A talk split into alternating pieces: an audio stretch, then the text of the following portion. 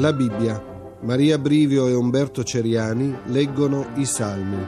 Esegesi biblica di Gianfranco Ravasi.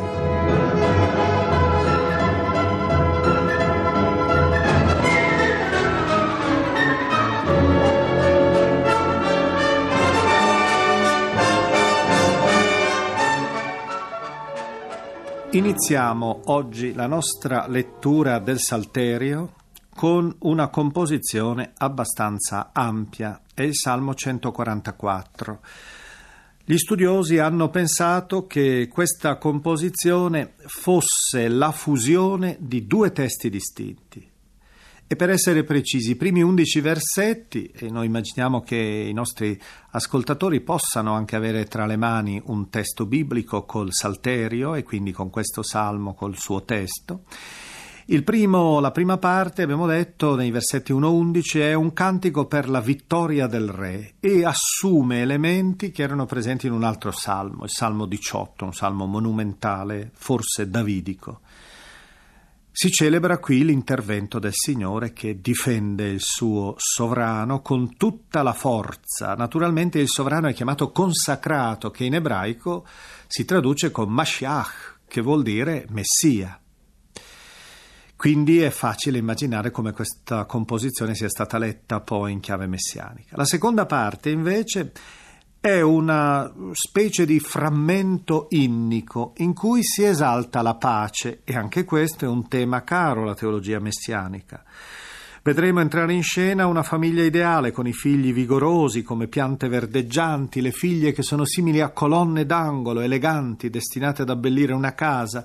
Si passa poi alla prosperità di questa famiglia agricola, i segni della benedizione divina. Ebbene, tutto questo ci fa capire che il Salmo è una composizione che vuole rappresentare un orizzonte posto all'insegna della luce e della benedizione divina.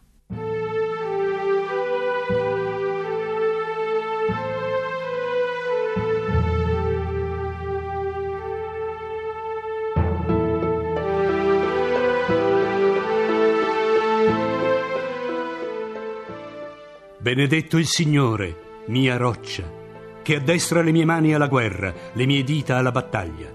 Mio alleato fedele e mia fortezza, mio rifugio e mia liberazione, mio scudo in cui confido, colui che mi assoggetta i popoli.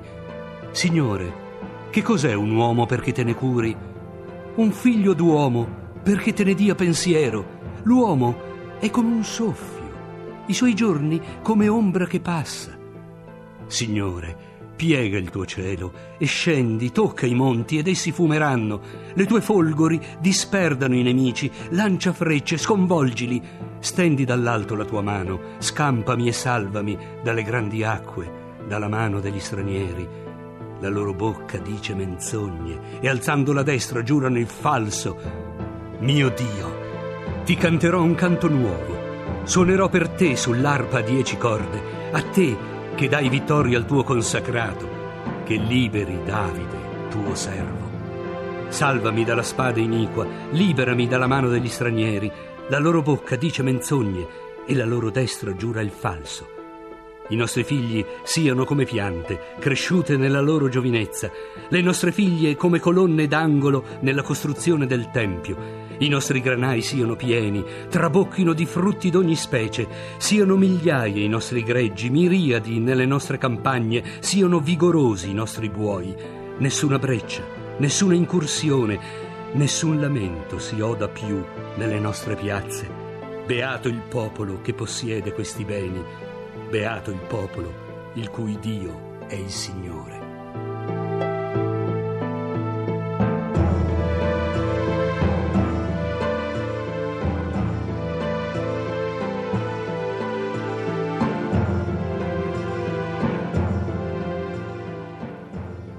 L'inno che ora ascolteremo è il 145 e si tratta di una composizione alfabetica. Sappiamo già che cosa significhi questa, questo genere di composizioni, è l'ultimo tra l'altro di questo tipo che troviamo nel Salterio. Cioè ogni eh, versetto comincia con una parola che corrisponde a una delle 22 lettere dell'alfabeto ebraico in successione. Per cui la prima parola comincerà con l'Alef, la seconda, seco- la, parola, la prima parola del versetto 2 con bet, la terza con la lettera gimel e così via.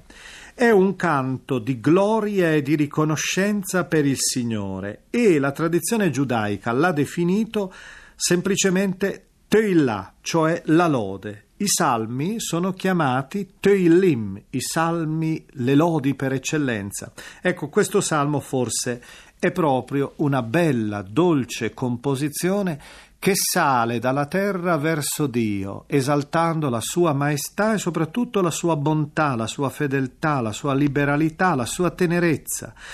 Tra l'altro vorrei ricordare che Sant'Agostino ha iniziato proprio il suo capolavoro, le Confessioni, citando il versetto terzo del nostro salmo, Grande è il Signore e degno di ogni lode.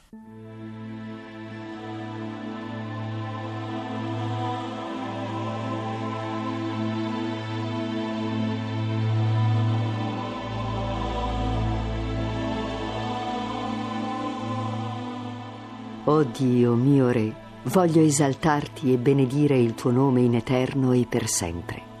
Ti voglio benedire ogni giorno, lodare il tuo nome in eterno e per sempre. Grande è il Signore e degno di ogni lode. La sua grandezza non si può misurare.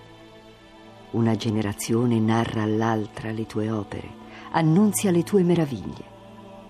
Proclamano lo splendore della tua gloria e raccontano i tuoi prodigi. Dicono la stupenda tua potenza e parlano della tua grandezza. Diffondono il ricordo della tua bontà immensa, acclamano la tua giustizia. Paziente e misericordioso è il Signore, lento all'ira e ricco di grazia. Buono è il Signore verso tutti, la sua tenerezza si espande su tutte le creature. Ti lodino, Signore, tutte le tue opere e ti benedicano i tuoi fedeli. Proclamino la gloria del tuo regno e parlino della tua potenza per manifestare agli uomini i tuoi prodigi e la splendida gloria del tuo regno. Il tuo regno è il regno di tutti i secoli, il tuo dominio si estende ad ogni generazione. Il Signore sostiene quelli che vacillano e rialza chiunque è caduto. Gli occhi di tutti sono rivolti a te in attesa e tu provvedi loro il cibo a suo tempo. Tu apri la tua mano e sazi la fame di ogni vivente. Giusto è il Signore in tutte le sue vie, santo in tutte le sue opere. Il Signore è vicino a quanti lo invocano, a quanti lo cercano con cuore sincero. Egli appaga il desiderio di quanti lo temono ascolta il loro grido e li salva. Il Signore protegge quelli che lo amano, ma disperde tutti gli empi. Canti la mia bocca la lode del Signore e ogni vivente benedica il suo nome santo, in eterno e sempre.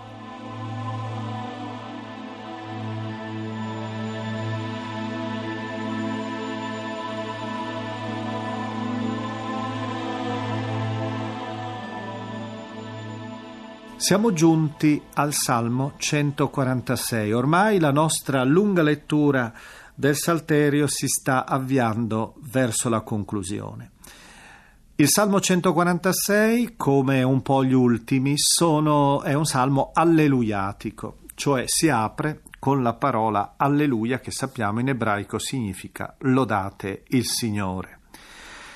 Sono cinque gli ultimi testi salmici chiamati eh, dalla tradizione giudaica, dalla tradizione anche successiva, l'allel finale, cioè l'ultima lode, dal 146 al 150. Ci sono stati altri salmi che, sono, che erano contrassegnati da questo alleluia. Questi sono stati messi in finale proprio perché costituissero in qualche modo il sigillo a tutto il salterio. Si tratta di un inno di gioia, di lodi in onore del Dio fedele e liberatore. E ci sono dodici acclamazioni che esaltano altrettante opere divine, creatore del cielo, della terra, del mare, custode della fedeltà, operatore di giustizia per gli oppressi, eh, colui che dà il pane agli affamati, che libera i prigionieri, che apre gli occhi ai ciechi, colui che rialza chi era caduto colui che ama i giusti, protettore dello straniero, sostiene l'orfano e la vedova, sconvolge la via degli empi e regna per sempre. Si tratta quindi di una gioiosa litania di lode, una litania vera e propria in onore del Signore, nei cui confronti l'orante si rivolge con serenità e con fiducia.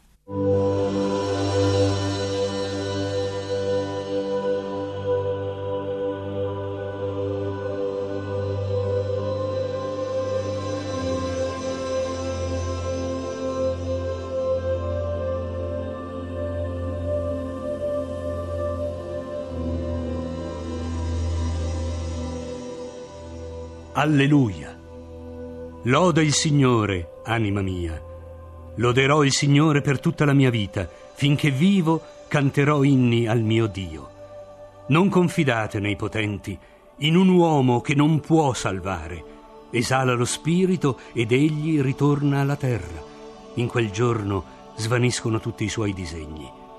Beato chi ha per aiuto il Dio di Giacobbe chi spera nel Signore suo Dio, creatore del cielo e della terra, del mare e di quanto contiene. Egli è fedele per sempre, rende giustizia agli oppressi, dà il pane agli affamati. Il Signore libera i prigionieri, il Signore ridona la vista ai ciechi, il Signore rialza chi è caduto, il Signore ama i giusti, il Signore protegge lo straniero, egli sostiene l'orfano e la vedova, ma sconvolge le vie degli empi. Il Signore regna per sempre, il tuo Dio, o Sion, per ogni generazione.